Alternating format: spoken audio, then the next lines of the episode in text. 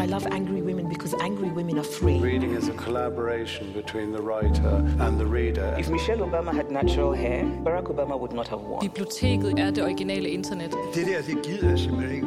We need this Europe. And that's why we have libraries. Knowledge. Knowledge is power. Det her er live for det Kongelige Bibliotek. Stedet, hvor vi samler alt det bedste fra vores livescene her på Den Sorte Diamant.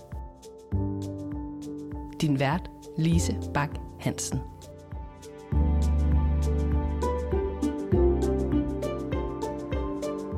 Et traumelandskab. Det var sådan forfatteren Nivea Corneliusen, vinder af Nordisk Råds litteraturpris i 2021, beskrev Grønland, da hun var vores gæst på scenen i Den Sorte Diamant.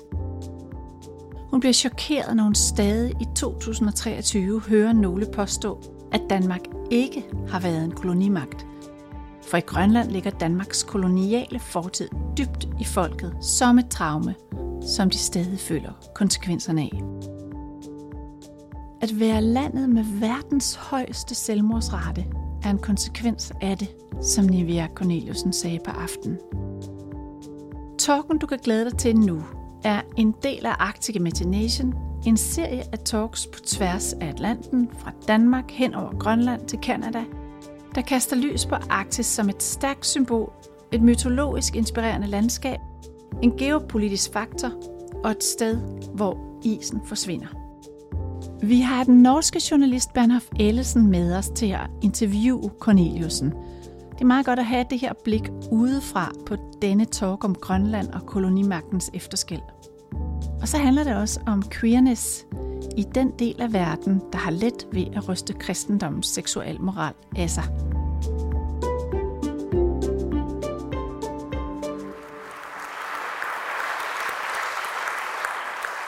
Vi skal snakke om Arktis i endring. Det er eh, uh, tittelen vi har fått. Og Arktis har selvfølgelig vært i stor endring i mange tiår. Og vi har tenkt til å oppholde oss en del ved de endringene der allerede har funnet sted. Um, historien om Arktis er en postkolonial historie. Enten vi snakker om mennesker, klima, landskapsforståelse eller natur. Arktis endrer seg nå, men disse endringene har koloniale forutsetninger. Eh, vi jeg kaster oss ut i disse tematikkene, og vi har eh, en hel aften til rådighet. Så vi skal gjøre det i noen kapitler. Eh, men først av alt så vil jeg si at eh, jeg kan ikke forestille meg noe samtidig nordisk forfatterskap som er bedre egnet til, som utgangspunkt for denne diskusjonen enn Nivea Corneliussens. I, det er jeg ikke så enig i, men Nei, men det var min påstand. Så den kan jeg få stå for. Okay. Så kan du ta dissens. Yes. Ja. Um, um, I 2013 så bidro du i en bok der heter 'Ung i Grønland, ung i verden'. Den kunne du nesten ikke huske da jeg nevnte den for deg. Og det var bra, for da kan jeg overraske deg. Um, og her eh, er det tekster fra ulike unge grønlandske forfattere. Og de er alle presentert med et lille, et lille portrett. Og alle har fått det samme spørsmål. Hvilke tre ord vil du bruke for å beskrive Grønland? For ti år siden så valgte du disse tre ordene farverik, vill og magisk. Først av alt så vil jeg spørre Ville du valgt de samme ordene i dag? På nogle måder, ja. Øh, men man kan jo også godt høre, at jeg er 23 år gammel og meget naiv og måske godtroende i forhold til, øh, at jeg først lige var i gang med at opdage, hvordan samfundet var bygget op og øh, var ikke så egocentreret længere og ligesom øh, blev opmærksom på, hvad der foregik omkring mig. Øh, men jeg tror, at på det tidspunkt, så øh, var det de ord, som ligesom beskrev den verden, jeg befandt mig i. Øh, med magisk øh, og, og farverig, som jo er sådan nogle ord, som, som man hører i Visit Greenlands hjemmeside for eksempel. Mm. Øh, Og øhm, vild er det stadigvæk. Mm. Øh, og så når du spørger mig i nogle gode dage, så vil jeg sige de samme ord, tror jeg. Men øh, nu er jeg lidt ældre og, og lidt mere kritisk over for øh, mit land, tror jeg. Øhm, jeg. Jeg vil ikke rigtig kunne finde på nogle andre ord end, øh, end vild. Og måske også, øh, hvis der er noget, der ligesom skal øh, dække det hele, uden at generalisere og uden at, øh, hvad skal man sige, fortælle en løgn. Øh, så, så er det måske, ja, vildt. Vildt og Øhm, barskt er jo et negativt ord øh, på mange måder, men ja, det er lige de der ord, jeg... Mm. Jeg er interessert i disse ord, fordi de, de peker på liksom forestillinger om Arktis. Det var der jeg tenkte vi kunne begynne. Og de ordene vi bruker om verden nord for polarsirkelen, de, er ofte, de ligner ofte på ord av den typen. Magisk, vilt, eh, ekstremt eh, osv. Det er jo ekstremt. ord ja, det, I Norge er det, tenker jeg på det som et veldig mye brukt ord om, eh, om eh, nordområdene. Og det er jo eksotiserende ord på et vis. Det er jo noe som definerer noe som annerledes, som noe annet. Som ikke her i København, f.eks. Og samtidig er det jo ord som eh, er sanne.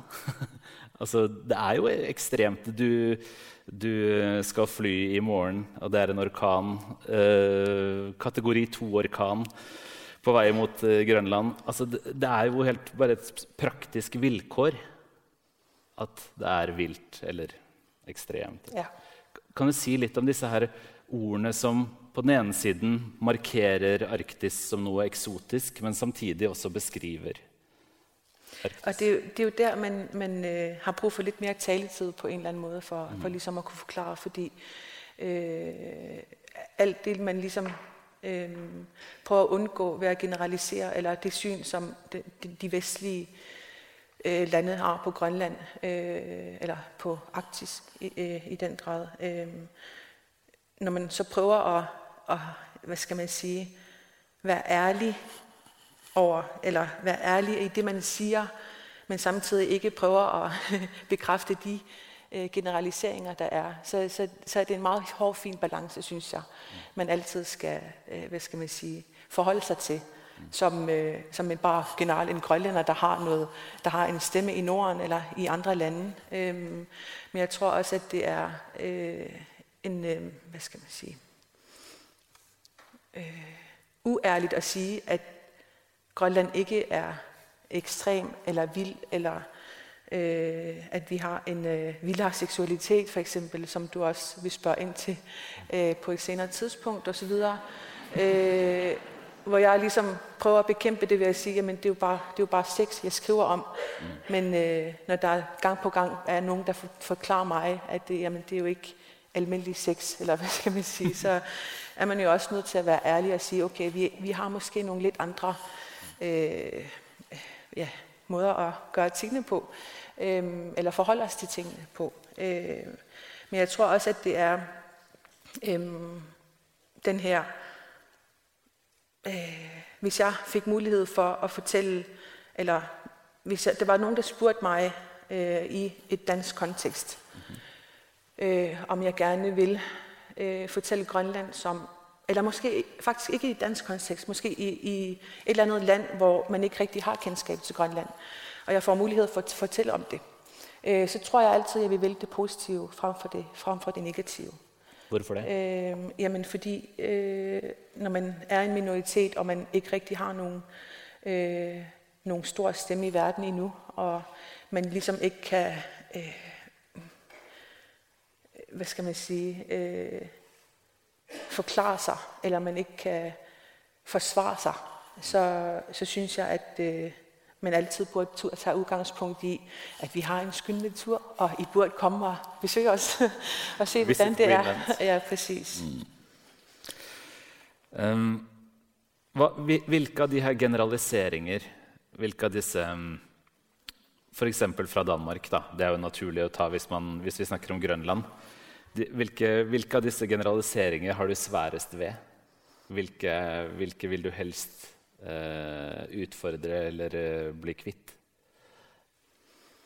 Ja, jeg har det jo generelt svært med øh, generaliseringer, men der er heller ikke noget af det, som, øh, som jeg har hørt, som ikke passer. Mm. Så jeg har, jeg, har, jeg har meget svært ved sådan at, hvad skal man, ja måske, at vi er et dumt folk. Det, det er ligesom en, en generalisering, som, øh, som gør ondt, øh, som jeg puder mig mindst om.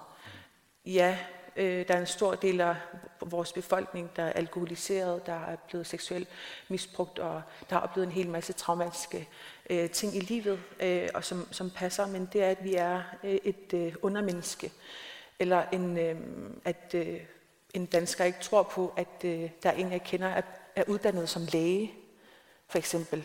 At øh, han bliver ved med at sige, jamen det passer ikke, det passer ikke, du er ikke uddannet som læge.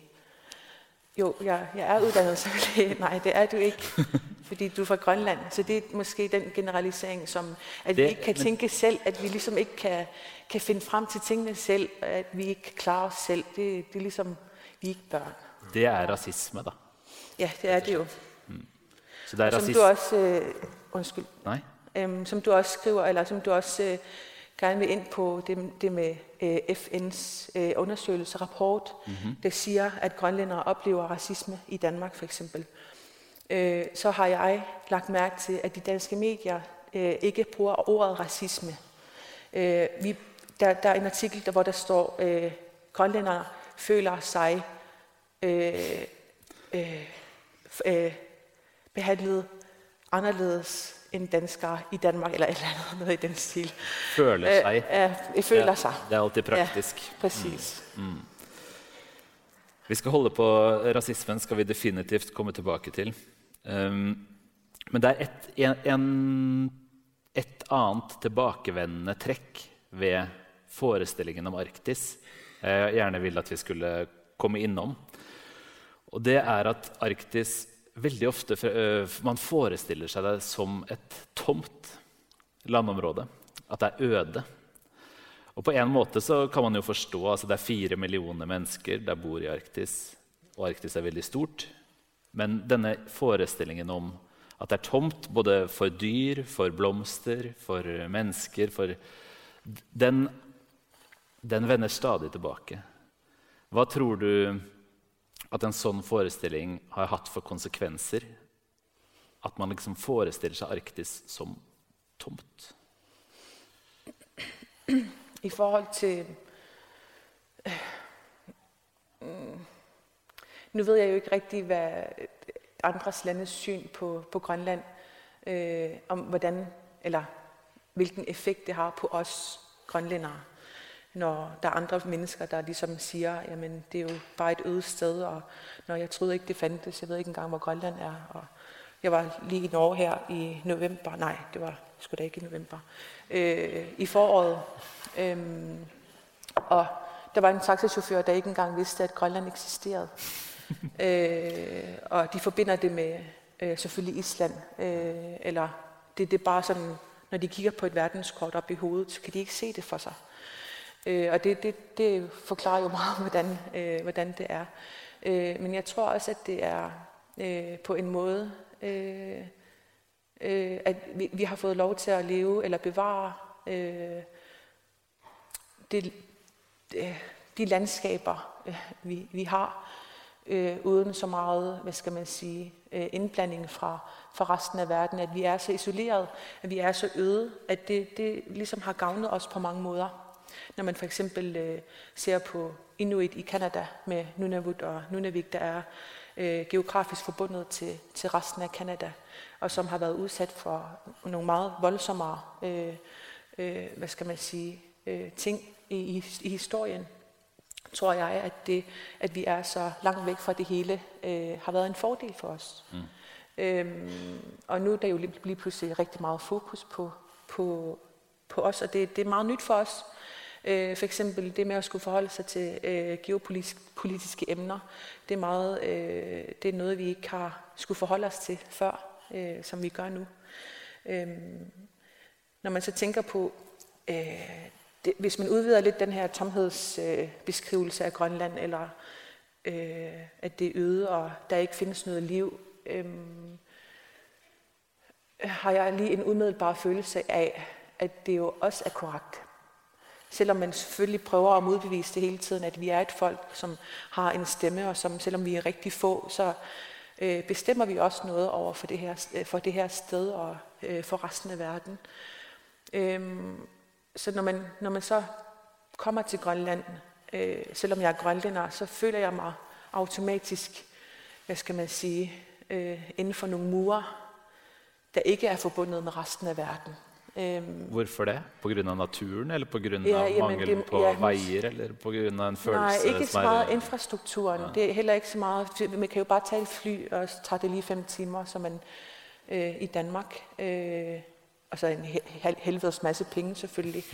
øhm, men det, det er mest det der med, at man, man føler sig beskyttet på en måde, at selvfølgelig er vi påvirket af, af internettet fra omverdenen på mange måder, men vi har vores helt egen dagsorden, som, som vi ligesom kører, øh, og som er, øh, når jeg snakker om min, øh, min hjemby, Nanortalik, øh, som er den sydligste by i Grønland, hvor der er lidt over 1000 indbyggere nu. Øh, og jeg, jeg ser det som sådan en, øh, et, et, et flok mennesker, som øh, uden påvirkning fra resten af verden, lever deres liv øh, og møder hinanden på gaden og tager hjem og hvad det er, de nu end gør, uden at, øh, at de ligesom har øh, betydning for, det er meget groft sagt, at de, de, de ikke har nogen betydning for resten af Grønland, eller at der ikke er nogen, der har det betyder så meget, at det påvirker deres små liv. I, ja, i dine bøker så, så får man en følelse av en slags kollektiv ensomhet. Altså at grupper av mennesker, miljøene du beskriver, kan, kan på en måte være ensomme sammen. Er det, er det. For den følelsen finnes kanskje særlig i Blomsterdalen. Ja, øh, en ensomhed som måske også øh, øh, man ikke rigtig lægger mærke til, fordi det er noget, man er vokset op med. Mm. En, øh, en følelse, som, som man måske først opdager, når man opdager at der findes en verden udenfor, eller at der findes nogle andre muligheder. Og, og det er ligesom også det, de sociale medier har gør, gjort ved den unge befolkning nu her, øh, med at øh, de unge bliver draget til de større byer, fordi de ligesom ved, kan se, og kan se på deres mobiler hver evig eneste dag, at der findes noget bedre derude.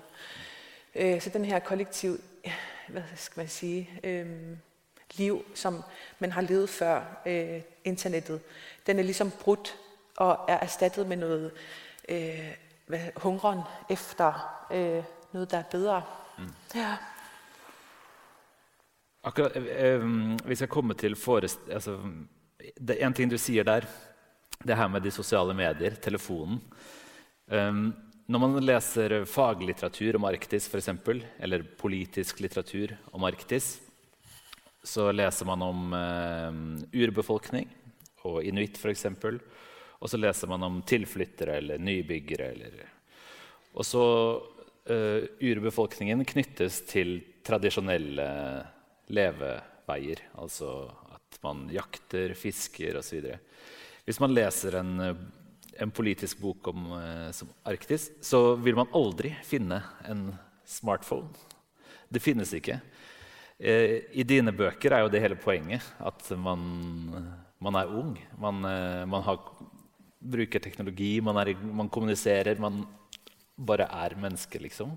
Kan du si litt om, om, om det bildet? Altså at man enten er eh, knytta til tradisjoner og liksom en, en, urgammel måte å leve på, eller så er man dansker eller canadier eller tilflytter. Fordi det du peker på, er jo at sånn er det ikke. Nei. Men det, det er også nogle romantiske forestillinger, man ja, ja. har om, øh, om uh, indigenous people for eksempel. Uh, at, uh, men også med den, med den debat, debat, der foregår nu med afkoloniseringen, og med at uh, vi finder tilbage til vores, uh, uh, hvad skal man sige, vores traditioner og vores uh, uh, uh, tro på mange måder. Øh, at det er sådan, man, man nemt kan forestille os, at vi går rundt i sådan noget tøj, øh, man optræder med på sådan en øh, øh, Inuit-konference, eller hvad det er. Øh, men det, det er jo sådan en, øh, det, det er meget, en, en meget interessant tid, vi, vi lever i, øh, specielt med ungdommen, med, der, der er så opmærksom på vores kultur, der er så opmærksom på øh, den, den gammeldags måde at, at leve på, men samtidig er øh, fuldstændig connected til, øh, til resten og omverdenen. Mm. Men jeg tror, at de to hører sammen mm. med, at hvis vi ikke havde fundet ud af, at der altså er øh, den her ulighed i verden med andre minoriteter, øh, og den her øh, øh, forfærdelige udvikling, der sker i forhold til, ja, at der er alt for mange mennesker på jorden, og øh, der er klimakrise, og vi, vi ligesom bliver mere og mere territorielle, territorielle øh, så synes jeg, det hænger dybt sammen med, at vores øh, afkoloniseringsproces foregår, som den gør nu.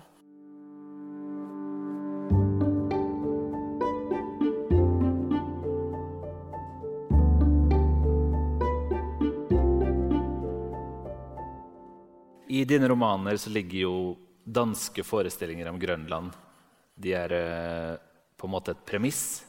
Um, det er forestillinger som fører til opplevelser med rasisme eller eksotisering eller en generell sånn fremmedfølelse. I 'Blomsterdalen' har hovedpersonen en veldig sterk fremmedfølelse overfor eh, omgivelsene i, den, i, det stykket der hun befinner seg i, i Danmark. Uh, vi har tenkt at du kunne lese et parti som handler både om, om det og om grønländeres forestillinger om mm. seg selv. Nu, nu ved jeg ikke, hvor mange af jer, der har læst min bog.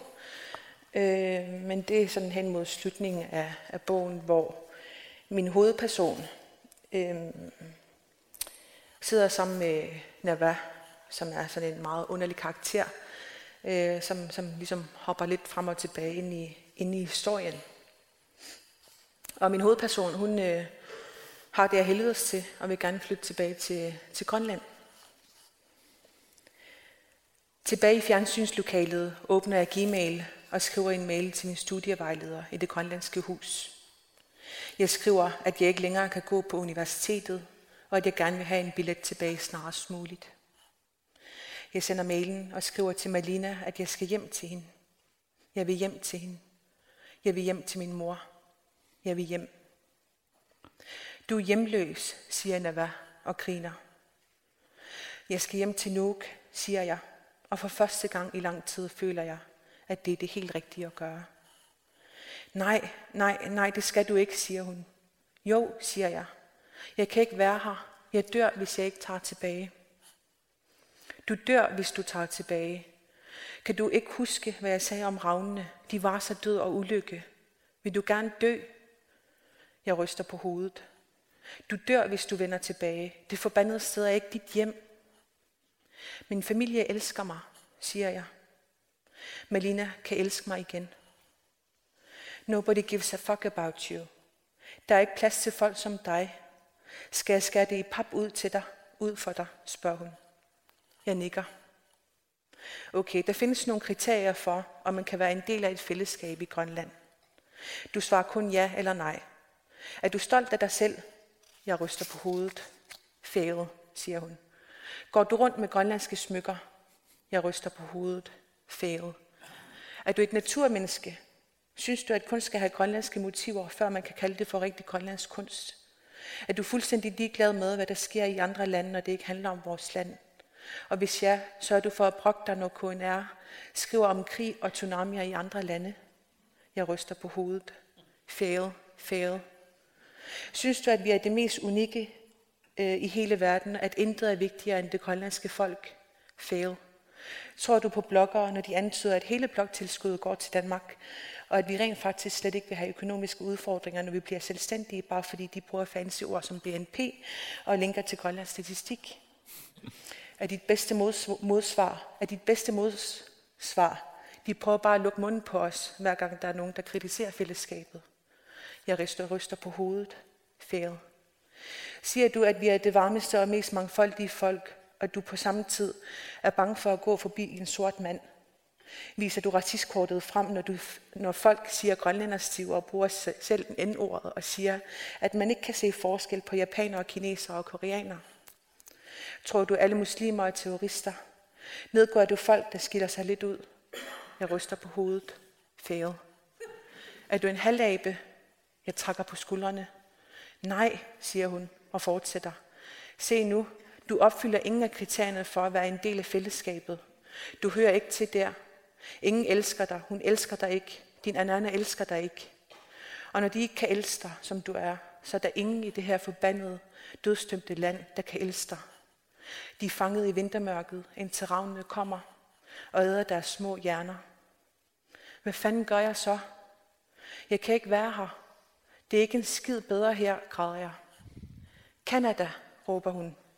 Du kan have sort hår og skæve øjne i Kanada, uden at folk tænker, at du er grønlænder. Jeg siger ikke noget. Hvad er du bange for, spørger hun. Jeg er bange for at være alene, siger jeg. Nej, du har fandme været alene hele dit liv. Det er du ikke bange for. Du er bange for at blive glemt. Oblivion, skriger hun med sine sindssyge øjne. Grønlænder, kasuta, siger Ove. Jeg er ikke grønlænder, råber jeg. Nej, nej, nej, siger Nava. Det skal du ikke sige. Har du ikke lige sagt, at Grønland er dødstømt? Jo, men du grønlænder, har du set dig selv i spejlet? Har du set de sorte hår og dine skæve øjne?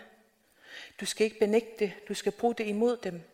Du aner ikke, hvor meget man kan slippe afsted med, når man er grønlænder. Brug din frihed, det skylder de os. De har fandme selv skabt monstret i os. Spred dine vinger, som er foræret til dig. Spred dine frihedsvinger, før vi tager til Kanada. Spred dine sorte vinger, så du bliver husket. Se din frygt i øjnene. Oblivion, skriger hun.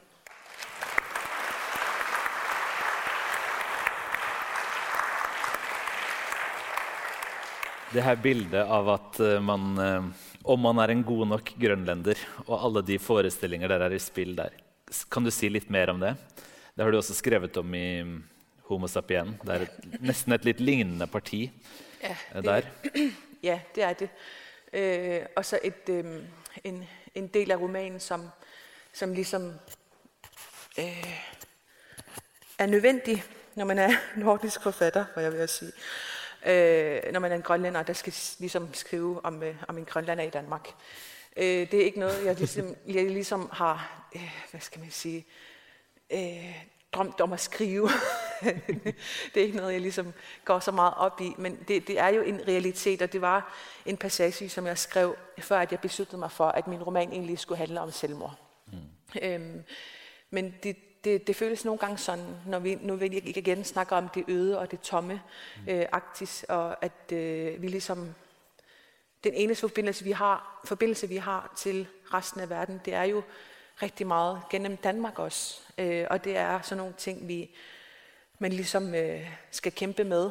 Øhm, øh, når man er så isoleret, som vi er, at det kan blive meget snæversynet i forhold til, hvad for nogle holdninger og meninger vi danner os øh, i forhold til resten af verden.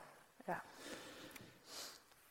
Jeg vet ikke om det var kanskje før øh, 'Blomsterdalen' blev til en roman om selvmord. Men, men det er jo også et annet, noe annet som er på spill i denne romanen, riktig meget, og det er forestillingen om et hjem. Og jeg, jeg tror kanskje jeg leste en gang at du beskrev dette som en roman om hjem. ja. Var det måske tidlig i arbeidet? Ja, det, det var det. Øhm, men også på samme tid er det jo øh, stærkt forbundet til, øhm, til selvmord. Eller til, til hele, i hvert fald til hele den her eksistentielle krise, som min hovedperson begiver sig ud i, mm. eller øh, oplever. Øh, det med ikke at høre til nogle steder. Og det, det med ikke at høre til nogle steder er jo, et, øh, er, er, er jo meget bredt, øh, specielt i forhold til, til grønlændere. Mm. Øh, fordi der er så mange lag øh, med øh, national identitet øh, og øh, seksuelle, øh, seksuel identitet og øh, det med at blive voksen også øh, en helt naturlig del af ens udvikling, øh, personudvikling. Øh, med alle de her lag, der gør, at øh, det er en meget vanskelig faktisk øh, øh, mål at, at opnå på en eller anden måde, det med at føle sig tilpas og hjemme et mm. sted, som min hovedperson jo også kæmper rigtig meget med. Mm. Øh, fordi hun har jo helt en helt rigtig familie, som er som er privilegeret og som er uddannet. De har jobs, hendes forældre har jobs, og de er der for hende, hvad skal man sige. Øh, de er ikke alkoholiserede, de er, hun, er ikke, hun har ikke oplevet seksuel misbrug, da hun var børn, da hun var barn, og, og så videre. Men altså på samme tid, så øh, føler hun sig alene. Øh, og det er en, øh, hvad skal man sige, og hun prøver så for, for at finde fællesskabet i Danmark øh, ved at have sådan nogle totalt klassiske øh, forestillinger om, at øh, nu skal hun ind i et studie, hvor der er en hel masse unge, mangfoldige unge, der læser øh, antropologi, øh, der har forståelse for verden og for mennesket. Øh, og så kommer hun der ind som, som grønlænderen, øh, som skal forholde sig til alle mulige grønlandske spørgsmål øh, som hun aldrig har forholdt sig til før. Øh, og så prøver hun jo også, at, eller så danner hun også, også nogle forestillinger om Canada, nemlig. øh, at hun skal derhen og dyrke crossfit og bo i sådan en øh, tag, tag, taglejlighed og få sådan nogle venner. Øh, men der, der er faktisk rigtig mange af, af unge grønlændere, tror jeg, der øh, har svært ved at, øh, at finde hjem. For det første, fordi vi er så isoleret. Mm. Øh, men for det andet, at det, det er også en eksistentiel øh, øh, sted i, sit, øh, i manges liv øh, at befinde sig i, når man, når man ligesom i sit meget korte liv har oplevet så mange ting. Romanen minder oss også på at Grønland ikke kun er ett sted. Det er, det er noen riktig fine, subtile passasjer i romanen. Eh, det viser at eh, en som kommer fra Syd-Grønland, kan eh, se på Øst-Grønland som en dansker, f.eks. Se på Grønland, ja. ja. Kan du si litt om det? Hvordan du tar det inn? Det, for det er jo også en del av de identitetslag som finnes her. Altså at man ikke bare flytter fra Grønland til Danmark, men også at det er ulike er, identiteter som møtes på Grønland. Der et, jeg tror, at i alle samfund så er der et, øh, om I vil det eller ej, et hierarki, øh, som vi også øh, går meget op i i Grønland, øh, som vi også lige har set på en artikel med Aviaja i øh, Egede Lynge, mm. øh, som er børnetalsmand i Grønland, som jo også siger, at der, der er en indre kolonisering mm. i Grønland stadigvæk. Øh, i dag, selvom vi er så opmærksom på det at bryde væk fra øh, koloniseringen og, og blive selvstændige og føle os værdifulde øh, på samme øh, niveau som, som alle andre, så har vi stadigvæk den her, øh, vi har en enorm øh, øh, kæmpe jan, jantelov. Øh, ved du, kender du til? til ja, ja. ja. Sandemose ja. er jo... Ja. Næsten øh, norsk. Som, øh, som er, kan være meget ødelæggende, øh, når, det, når det er øh, så små samfund, vi snakker om.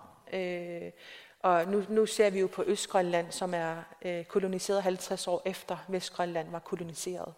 Og det, det, det, ud, eller, det, der er også en stor forskel øh, også en geografisk forskel i forhold til, at man skal over indlandsisen for at komme derhen.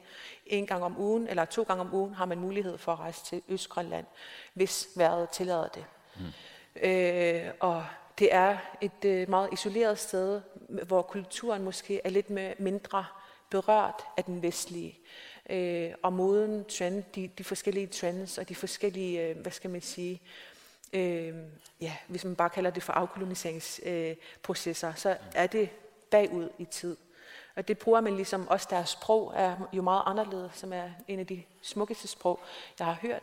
Øh, men fordi deres sprog også er anderledes, så ser man dem som, øh, Vestgrønland ser dem i hvert fald som øh, nogle, der er mindre værd. Øh, jeg ved så ikke, om det er igen koloniseringen, der snakker, fordi vi ligesom for ikke så lang tid siden i min fars generation er blevet fortalt, at du ikke er noget værd, hvis du ikke kan dansk. Og, og jo du mere ikke er noget man værd. forbindes med den, det grønlandske, jo, jo, mere, jo mindre, ja, jo mindre værd er man. Men det er også paradoxalt, når, man, når vi sidder her og, og kæmper for ja, ja. Øh, lighed og, og, og værdighed. Og snu om. Ja, præcis. Um, når man snakker om kolonisering av Arktis, enten det gjelder jo også i Canada, som vi så vidt har nevnt, så er det jo denne modernisering, dette, denne tvangsmodernisering. der i stor grad foregikk eh, i halvtresserne og tresserne og, og fremover. Og det, er jo, det skiller det jo fra andre kolonialistiske forhold eh, rundt omkring i verden. Og, eh, det, det, og det er jo velkjent i dansk historie, selvfølgelig. Men, men, det er jo det her som du har også snakket om, det her um, identitetstap. Det er følger av den tvangsmodernisering.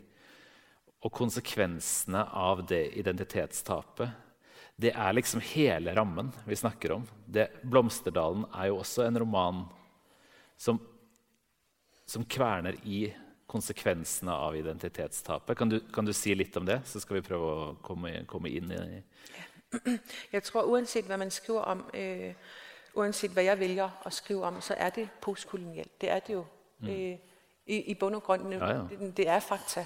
At det er alt det man skriver, alt det man man ser i kultur, det er postkolonialt på mange måder. Øh, men selvom, man, selvom jeg nogle gange kan blive træt af som forfatter for eksempel, og hele tiden blive koblet til øh, det postkoloniale, men det er, jo, det er jo nogle vilkår, som jeg aldrig vil være i stand til at skrive om, hvis ikke det var, at vi var blevet koloniseret i sin tid. Øh, vi vil jo ikke befinde os her, og det, det er også det faktum, som... Øh, som kan være lidt svært at sige højlydt i sådan nogle sammenhænge som det her for eksempel. Fordi der er mange i Danmark desværre, der ikke anerkender, at de har været en kolonimagt. Øhm, og at det ikke rigtig har haft nogle konsekvenser for det grønlandske samfund. Det, det er jo en komplet løgn.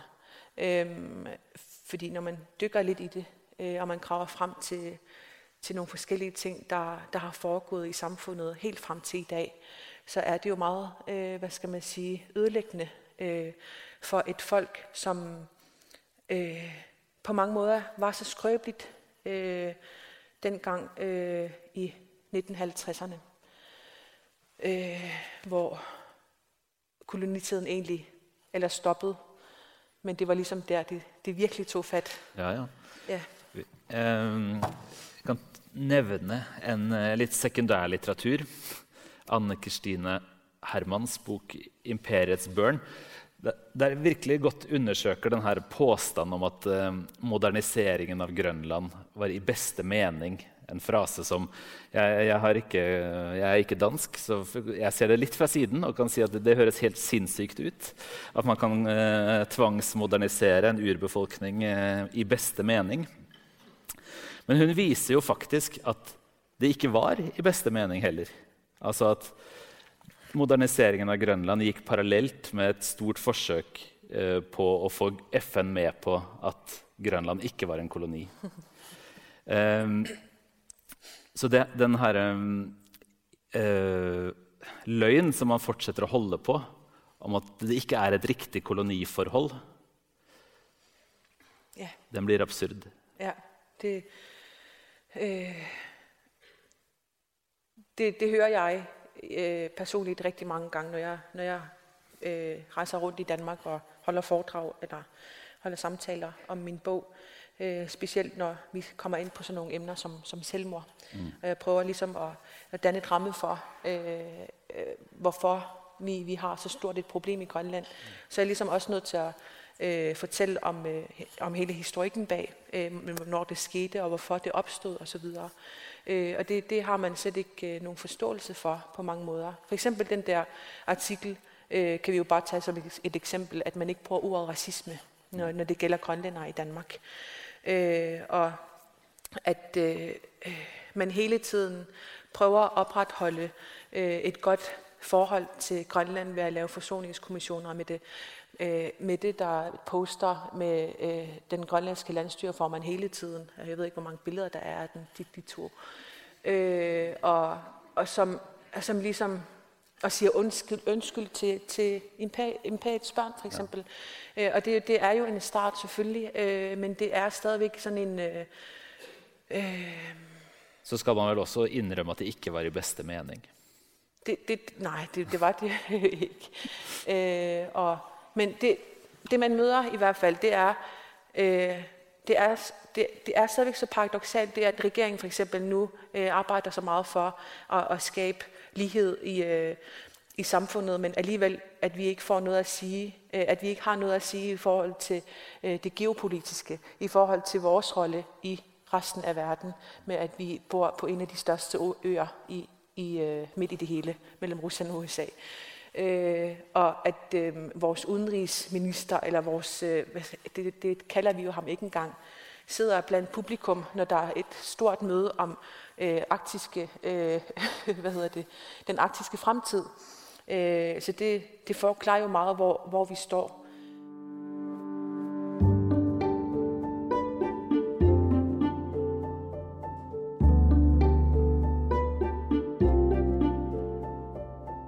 Når du har skrevet en roman som handler om selvmord, så har du jo Det er jo også en, en konsekvens av kolonialismen. Den, den, ytterste konsekvens.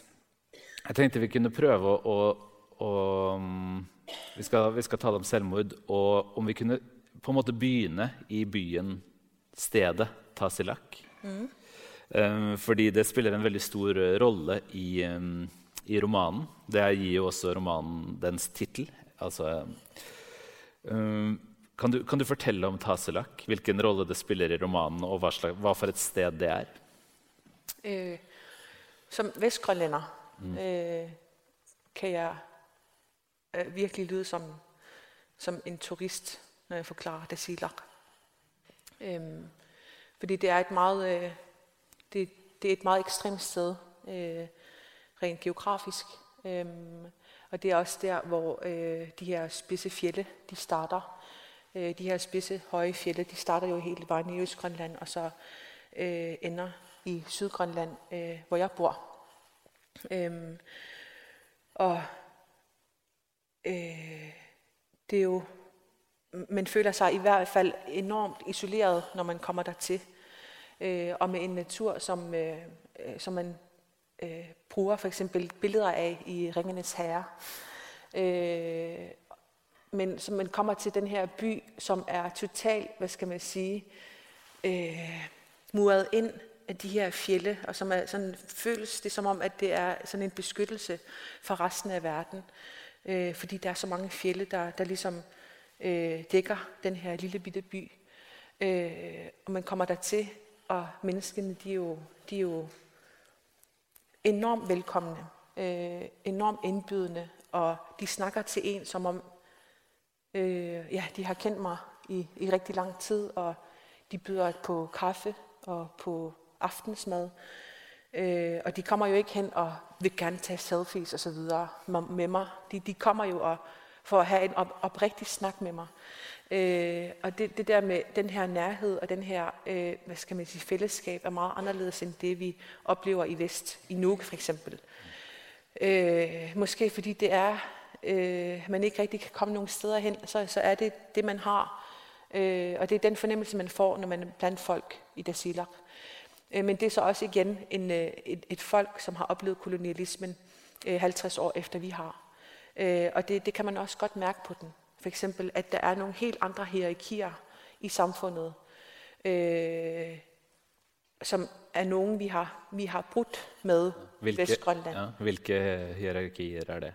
Øh, for eksempel, at det er, det er stadigvæk øh, øh, danskerne, der får de, øh, de højeste stillinger, øh, og som har den højeste magt, eller den største magt i by, byerne, eller i byen. Øh, for eksempel kan vi tage et eksempel fra, fra, fra ja, ja, det. fra faktisk en, øh, det ligger jeg ikke engang skjult på længere, en, øh, en, en faktisk karakter fra virkeligheden, som er den her danske læge, øh, som øh, er, har overmagten i, øh, i sygehuset, og så måske også andre steder i, øh, i byen, som allierer sig med andre danske øh, øh, højtstillede eh, mænd i. Han møter jo disse unge mennesker med en kynisme ja. som er helt uh, forbløffende. Ja, og som er i virkeligheden, og som, som skete i 2018. Mm. Så det, det, det, det er virkelig sådan taget fra, mm. taget fra virkeligheden. Øh, og det, det er, øh, fordi de har fået lov til det. Øh, fordi der ikke er større indblanding, eller en, en større, hvad skal man sige, øh, Øh, arbejde med øh, øh, med menneskets værdi, øh, og som øh, desværre forholder det sig sådan i Grønland, at, øh, at de mindre byer og bygder, som jeg også før har snakket om med, med min hjemby, der er i total forfald nu. Øh, at man ligesom prioriterer øh, i steder, hvor man kan sikre sig øh, en udvikling. Øh, men det, det er jo på mange måder en, en uh, indre kolonisering om, øh, forfra igen. Men der sker, øh, øh, eller der sker på grund af den grønlandske regerings beslutninger, med at man flytter folk fra, fra små byer og små bygder til, øh, til de større byer øh, og lukker arbejdspladser. Og det, det sker også i Dasilak. I Tasselak så siger du at å komme dit er, er samtidig som å, å komme litt tilbake i tid.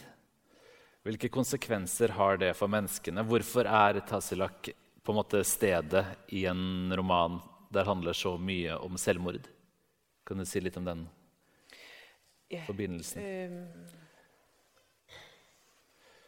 der er jo, øh, når man gang på gang bliver øh, nedprioriteret af, af ens eget folk og fra på en eller anden måde resten af verden, så ender man jo der, hvor man bliver ligesom, øh, øh, øh, man er nødt til at passe på sig selv, øh, og man er bare nødt til at øh, klare sig øh, under alle de forfærdelige omstændigheder, der er. Øh, og det er jo, hvad skal man sige, der var på et tidspunkt, hvor der, der var en dansk journalist, hvad hedder han nu, ham der, med, ham der, der har en, en hel masse børn med nogle underlige navne. Da må du spørre disse her. Anders, Jeg vet Anders ikke. hedder han, Anders. Ja. ja, øh, der, der i hvert fald har snakket rigtig meget om selvmord, Mhm. der har undersøgt rigtig meget om selvmord. Og så sagde han på et tidspunkt, øh, så har han været en- på tur i, øh, eller snakket med nogle grønlændere fra Dasilak, tror jeg. Og de har snakket om selvmord. Og der, der øh, når man har set dokumentarer som øh, børn, øh, byen, hvor børnene forsvinder, for eksempel. Jeg ved ikke, om du har set den. Eller Tumo, som er den helt nye dokumentar øh, om Dasilak øh, og selvmord. Øh, så har, får man jo hurtigt sådan en øh, følelse af, luk lortet. Og det var også det, han sagde. Luk lortet øh, og flyt alle mennesker derfra til Nuuk, for eksempel.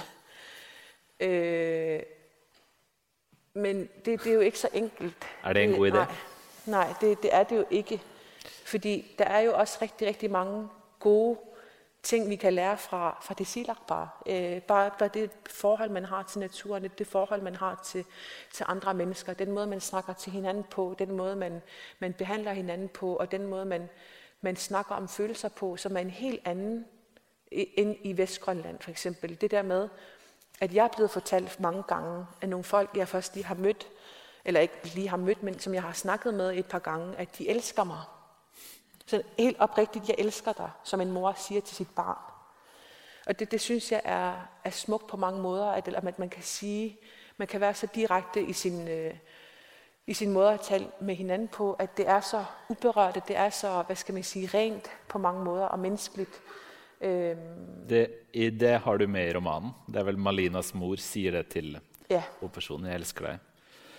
Og det er en veldig det er skrevet med veldig mye solidaritet og varme. eh, De partiene der handler om menneskene i Tasilak. Ja. ja, det er også den, igen den der, hvad er det for en fortælling, man gerne vil komme med? Og der, der havde jeg også en, en øh, der var der også en beslutning, jeg skulle tage i forhold til, hvordan er det, jeg gerne vil fortælle om Dasilak, i forhold til, hvordan vi ser på dem i Vestgrønland, og hvordan øh, Danmark ser på Østgrønland. Der er også rigtig meget turisme i Østgrønland, fordi man kan flyve direkte gennem Island til Østgrønland, og så kommer til, de til øh, Dasilak på en, øh, på en lønningsdag og ser fulde mennesker over det hele, og så er det ligesom det, de fortæller videre til andre mennesker i øh, resten af verden.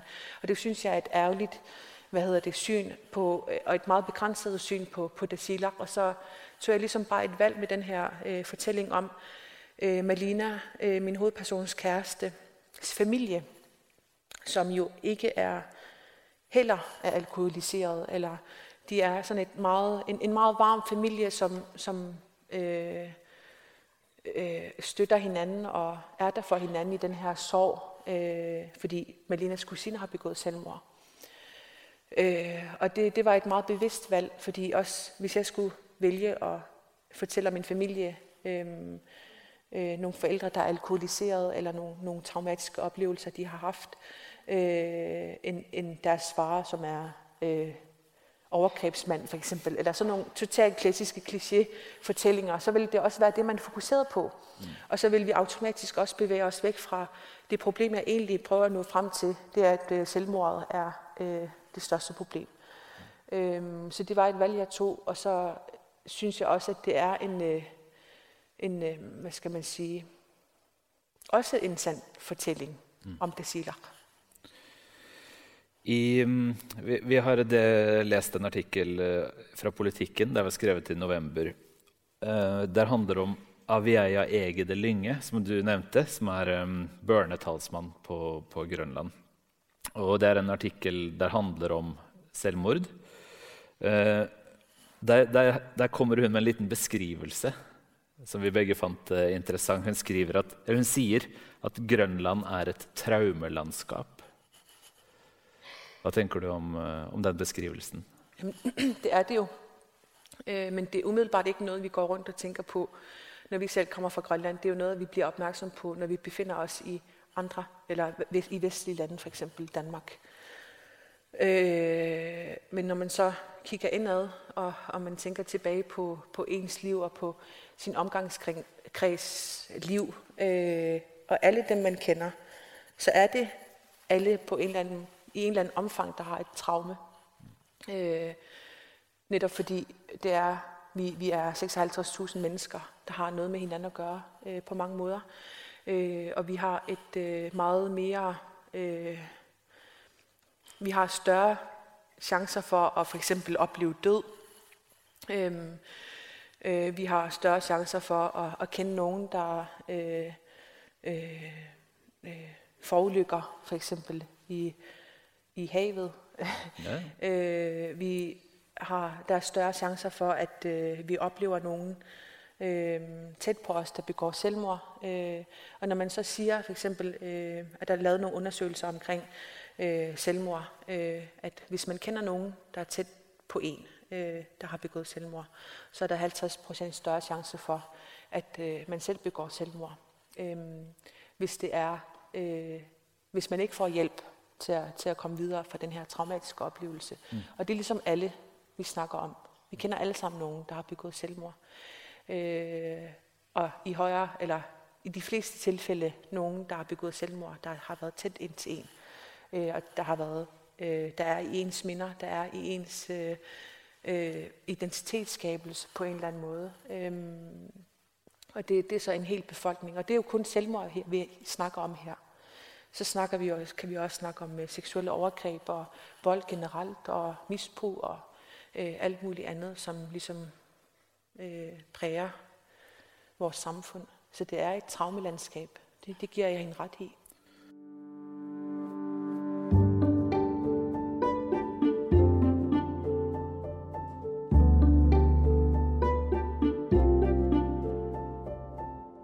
På, på den ene siden så er jo dette også et, postkolonialt traumelandskap. Men du har en setning i Homo sapien, jeg tror det er 'enough with this postcolonial shit', eller noe sånt noe. Ja. Eh, ja, det var og, men, eh, men, det er også en, eh, en, tanke der lever litt videre i Blomsterdalen og i ditt arbeid generelt. Altså at postkolonial kritikk er viktig, og det tar oss et stykke på vei. Men Avia um, Egede Lynge sier også dette at det holder ikke. Man må også um, Grønlendere har nå et ansvar. Om de ikke har skyld for det der har hendt tidligere, så har de nå et ansvar. Mm. Hva, og det har du også talt om tidligere. Yeah. Kan du si litt om, om det? Hvor, hva er, hva er liksom begrensninger yeah. for den postkoloniale kritikken, og hvor begynner en annen type mm. praksis? Det, det ene skal jo ikke udelukke det andet. Øh, og det, det vil altid gå hånd i hånd med hinanden, øh, med det postkoloniale og det, de fremtidsvisioner, vi skaber os, øh, når, når, det er så, når det stadigvæk er så nyt. Øh, for eksempel øh, kan jeg lige hurtigt nævne den her øh, nye sag, eller ikke nye, men den, den nye øh, nyhed, øh, der er kommet med spiralkampagnen, øh, der har foregået for, øh, for nogle kvinder, der kun er et par generationer ældre end, end jeg, for eksempel, som er sådan en hel generation kvinder, som øh, ikke en hel generation, men en, en, en, ja, en hel generation kvinder, som er blevet frataget deres ret til at få børn, fordi de har øh, uden deres samtykke fået en, øh, en spiral op i sig, som så øh, har forårsaget en hel masse skade øh, og gjort dem sterile. Mm. Øh, og det er så gjort uden deres samtykke og uden, øh, Øh, øh, uden information om, hvad det egentlig er, de, de øh, har blevet for, eller deres krop har fået.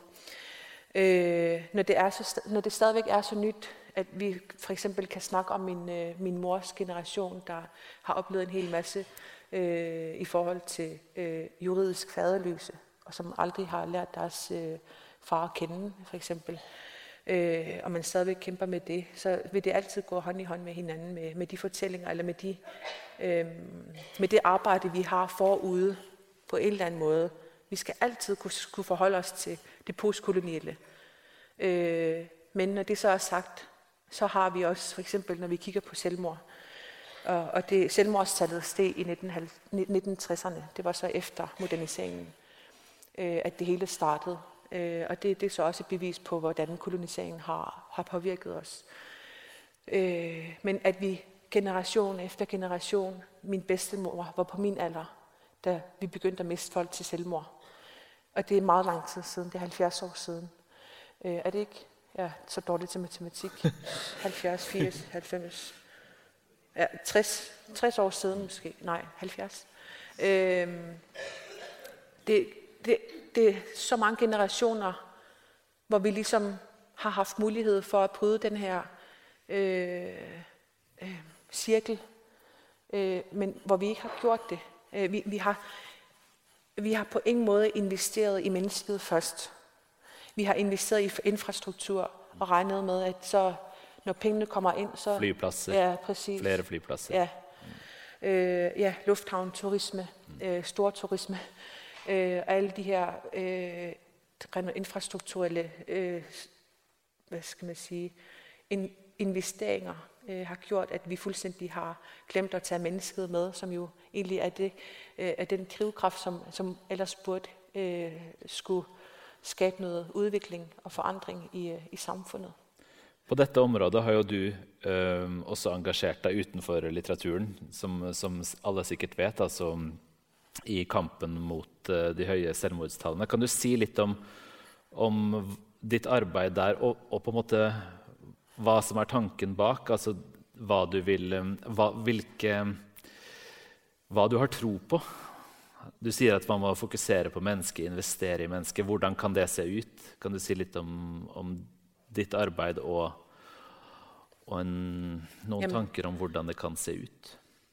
Ja, men det, det handler måske også bare om, hvad man, selv hvad man selv interesserer sig for. Og i det her tilfælde er det jo, er det jo mit synspunkt på det.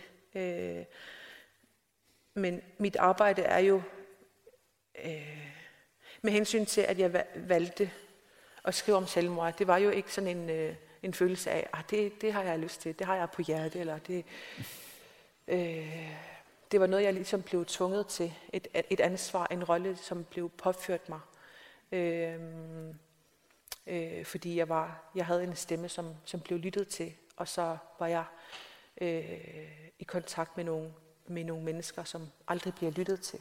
Så det følte jeg ligesom var mit ansvar. Øh, men det der med, at når man... Øh, nu har jeg fuldstændig glemt dit spørgsmål. Nej, altså, øh, nej men ja. det... Du har jo på en måte gjort det til en slags aktivist i hvert fall, på dette feltet. Og uh, vi har talt litt om hva, hva slags, altså hvor kan løsningene komme fra. De, de kommer helt åpenbart ikke seilende i en konvolutt fra Danmark.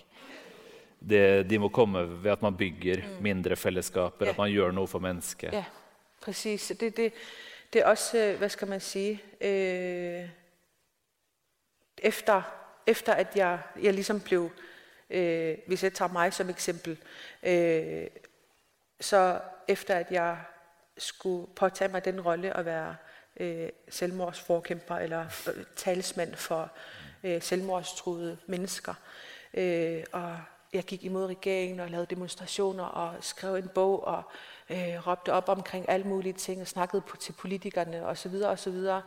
Øh, prøvede sådan at komme ind i varmen, så jeg kunne ændre noget der. Øh, hvor jeg ligesom også indså, at øh, det, øh, ja, at det, det kræver en revolution, ligesom ændre på vores øh, selvmordsproblem. Men på samme tid så har jeg også lænet mig lidt tilbage og har anerkendt, eller har erkendt, at det kræver nogle små forandringer øh, i hverdagen for at kunne overhovedet at holde til øh, den store forandring, der ligger os forude. Øh, og det, det er også sådan nogle små community-based øh, investeringer, man laver i samfundet, som er de eneste, der, der ligesom er vedvarende, og som, som kan øh, gælde om 10 år også. Mm. Øh, nu går man jo så meget op i, at grønlænderen skal uddanne sig, øh, og man skal først have en uddannelse for at kunne arbejde i en institution, eller øh, man skal uddanne psykologer, så vi ikke længere har selvmordstruet, og så vi kan snakke med alle, alle selvmordstruede. Og, øh, men vi venter på det øh, hele tiden, så når vi ikke nogen steder hen. Øh, når man sagtens kan bare have nogle ører fremme og, og kunne være i stand til at lytte til et andet menneske. Så jeg tror, at de her små, bitte små investeringer i mennesket og i, i sig selv, mm. snakker man jo rigtig meget om. Det er, at man er nødt til at have sig selv med, for at kunne hjælpe andre mennesker. Det, det synes jeg er øh, meget vigtigt at holde fast i. Du har jo også skrevet en bok, og, og um, øh, litteraturen kan jo Altså, du, kan, du kan lage fortellinger som ingen andre kan fortelle. Og kanskje særlig i et sånt kolonialt forhold som Grønland-Danmark, så har Grønland fått mange av fortellingene om Grønland servert utenfra. Kan du si litt om forskjellen på grønlandske fortellinger om Grønland og andre fortellinger om Grønland, og betydningen av det? Jeg tror for eksempel, at den største forskel er for eksempel, at jeg som grønlænder ikke har læst øh, rigtig mange af de bøger, du, du har lagt frem. øh, og det, det, er ligesom, øh, det gør det på en måde automatisk uinteressant at skulle høre mm-hmm. øh, nogen udefra, der fortæller. Selvfølgelig med faktuelle bøger, eller med, med dokumentariske bøger, er det meget interessant at høre om for eksempel... Øh, øh, vores øh, geopolitik og, og sådan, men når det handler om mennesket og de sociale problemer, vi, øh, vi, vi kæmper med, så synes jeg, at det er, uanset hvilken fortælling man kommer med, og uanset hvilken parti man ligesom øh, hører til, at man er for afkolonisering, og man er imod øh, øh, vores kolonisering osv. osv., Øh, uanset hvad, når det er en, øh, en, en øh, hvid fortælling, så er det en hvid fortælling. Mm. Øh, og det ændrer på historien. Det, det, når det handler om et menneske, øh, for der er så mange øh, fortællinger fra Vesten om Grønland, eller der er så mange øh, kunstnere, der for eksempel, øh, som øh, kontakter mig og gerne vil fortælle om øh, om selvmord i Grønland. De vil gerne øh, lave en dokumentar om at følge en eller anden kvinde, der har fået, forsøgt at begå selvmord. Øh, og de gerne vil fortælle historien, fordi det er øh, interessant at få ud i resten af verden. Hvordan skal det være interessant for andre at høre om øh, et meget snæversynet øh, fortælling om øh, den hvide mands syn på en øh, traumatiseret kvinde. Mm. Øh, der, der synes, synes jeg, at det er, øh, hvad skal man sige, Øhm, med for eksempel, at vi kan komme ind i Kim Leine, øhm, Iben Mondrup øh, og Martin Breum her også, der snakker rigtig meget om Grønland og alle mulige andre forfattere, der ligesom tager fat i øh, nogle grønlandske forhold eller nogle grønlandske problemer, øh, øh, som jo er meget berigende for Norden for eksempel, for resten af Europa. Men hvor jeg stadigvæk kan synes, det kan blive problematisk, når det handler om et menneske, for eksempel med Kim Leine, øh, Galak, jeg ved ikke, om du har læst den, eller du nu, øh, som har nogle meget, øh, hvad skal man sige, øh, stereotype forestillinger om grønlænderen, om hvordan øh, den danske mands øh, begiven, eller hvad skal man sige, værende i samfundet er. Øh, synes jeg, det kan blive meget kompliceret. Øh, og der trænger jeg til i hvert fald at kunne holde fast i, at hvis der er en grønlandsk fortælling, så bliver man nødt til at have en grønlandsk syn på det med, på den ene eller den anden måde. Og det handler ikke om, at øh, det er vores historie, vi skal holde fast i. Det er, handler om, øh, hvor troværdig en historie kan blive, når det bliver fortalt af et andet syn, af en anden, af en anden øh, hudfarve, der ligesom altid har haft det privilegium at blive set anderledes på i vores samfund. Hun eller han kommer jo til at opleve Grønland på en helt anden måde, end vi nogensinde kommer til. Vores oplevelse af Grønland kommer aldrig til at være det samme, uanset om du er vokset op og født i Grønland. Mm. Øh, så vil vores opfattelse og vores oplevelse af det være anderledes. Ja, De norske bøkene som handler om Grønland, handler bare om å erobre eller gå på ski over ja. isen. eller sånn, Så det ville ikke vært noe å hente.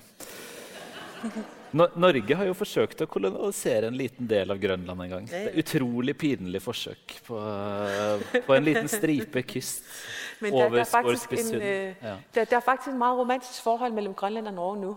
Ja. Øh, for eksempel at det med, at uh, Kim Leine er norsk, ja. uh, så gør det automatisk, at vi har et meget bedre forhold til ham. Var det alt, som skulle til? Ja. ja. Så flot. Ja, ja.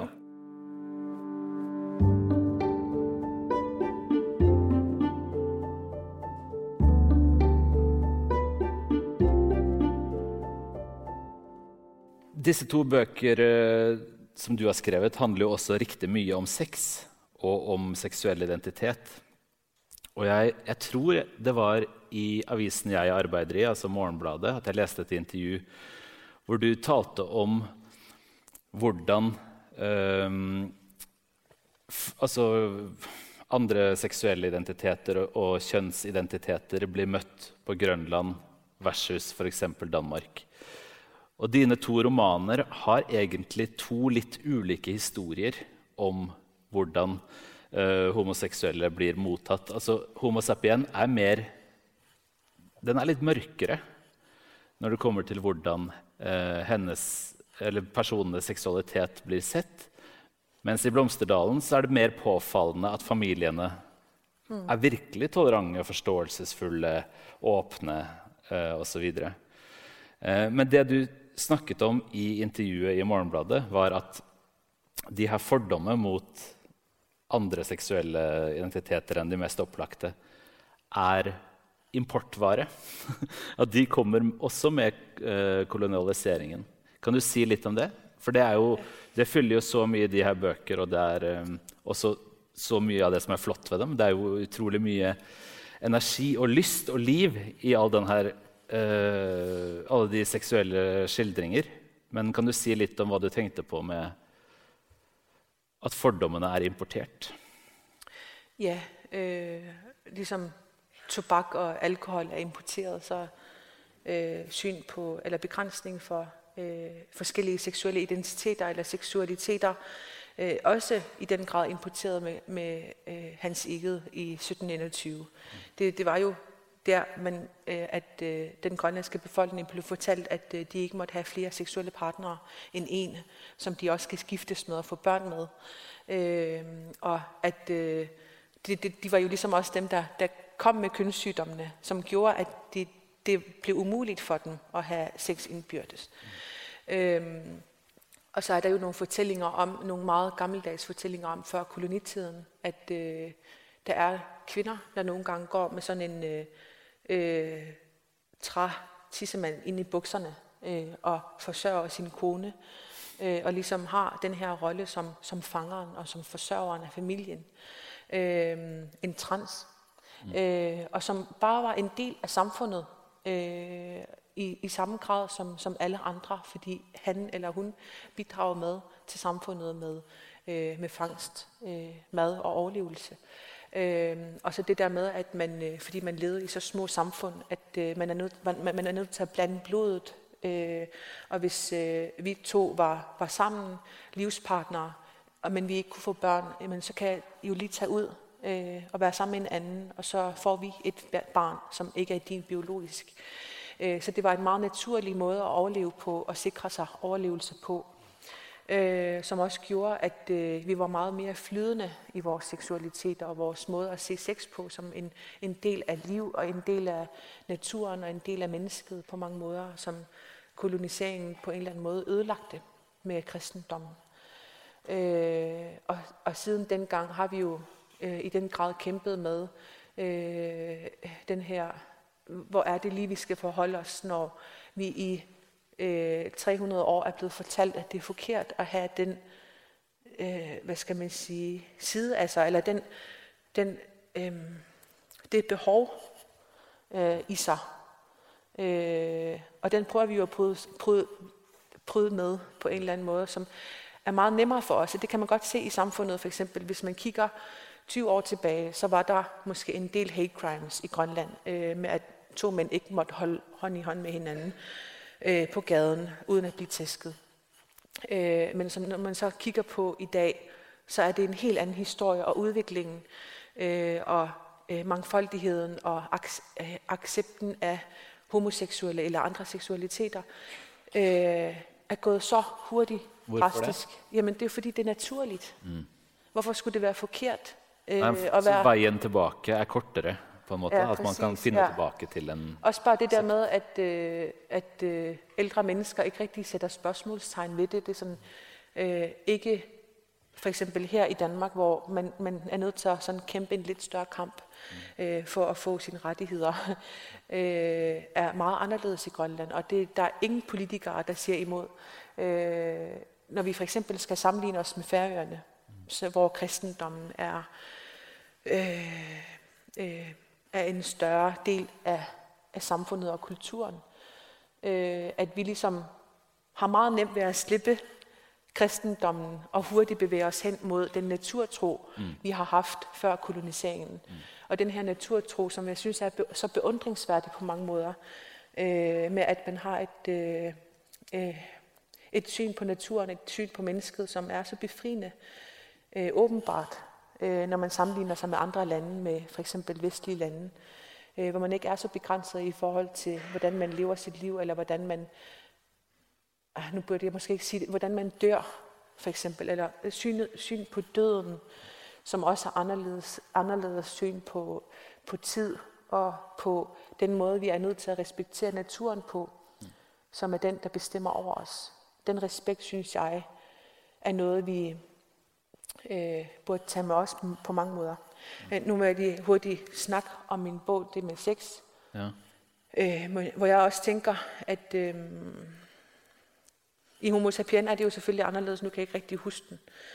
Øh, men i Blomsterdalen i hvert fald, øh, der, der synes jeg, jeg har nemlig fået det en del gange, en del gange med det der med, at det er lesbisk sex, og at det er vildt, og det er meget, øh, hvad skal man sige, ikke eksotisk er jo ikke et ord, som man er jo meget bevidst om at bruge ordet eksotisk, men som er meget vild, eller som er meget fri og øh, anderledes end, øh, end den måde, man har sex på åbenbart her i, øh, i Vesten.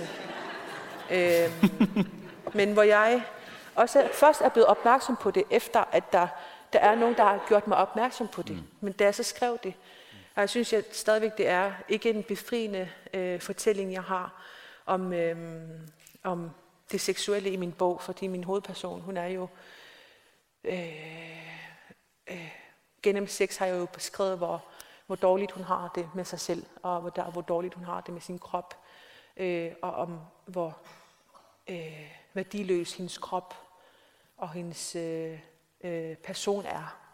Og det, det har jeg altså for, forsøgt at fortælle gennem sex. Øh, ja, det, det er ligesom det. Jeg bliver nogle gange overrasket over, øh, øh, at jeg åbenbart skriver om øh, meget vild lesbisk sex, men det, det, er jo, det er jo bare ligesom, hvad skal man sige, almindeligt for mig, hvad jeg vil sige. Nej, det er jo bare en fortælling om mm. nogle, nogle kroppe, der ligesom øh, øh, en, øh, en ung kvindes øh, syn på sig selv. Og det, det er ligesom også, øh, hun har jo ikke lyst til at, hun, hun kan jo slet ikke fordrage sig selv. Hun, hun er fanget i den her krop, som øh, hun synes er grim og som er udulig, øh, og hun kan ikke modtage kærlighed.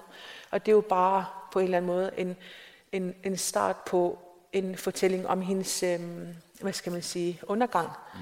Med at øh, hun ikke kan modtage kærlighed. Øh, at hun ikke kan modtage øh, Øh, omsorg og varme fra en person, hun ellers elsker, og som hun ellers burde stole på. Og det synes jeg er en, en, øh, en meget klassisk fortælling om, øh, hvad skal man sige, øh, om en ung person, øh, jeg ser til daglig nærmest i Grønland, at man øh, ikke er værdig nok til at få kærlighed, og det er der, det starter med ens undergang. Øh, og man, hvis man ikke er opmærksom på det, og hvis man ikke lige træder ind øh, i tide, så ender det jo galt ofte.